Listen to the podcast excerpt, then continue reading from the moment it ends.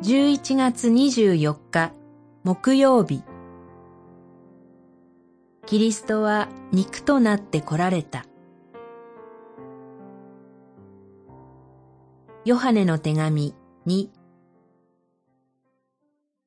彼らはイエス・キリストが肉となって来られたことを公に言い表そうとしません。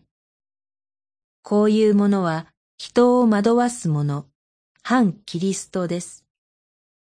七節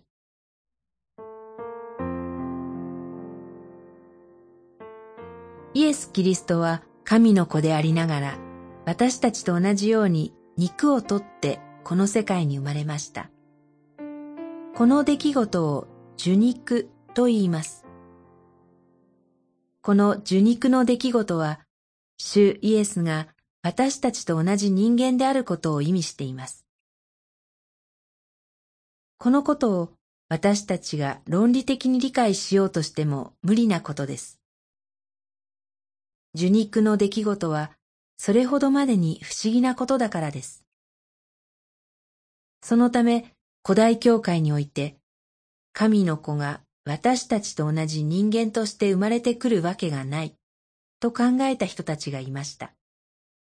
確かにそのように考える方が普通かもしれません。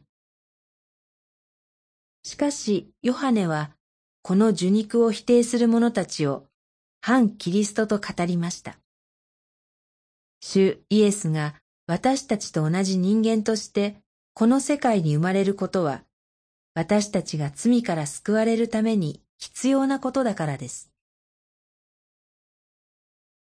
このように、主イエスには神の性質と人の性質の両方があります。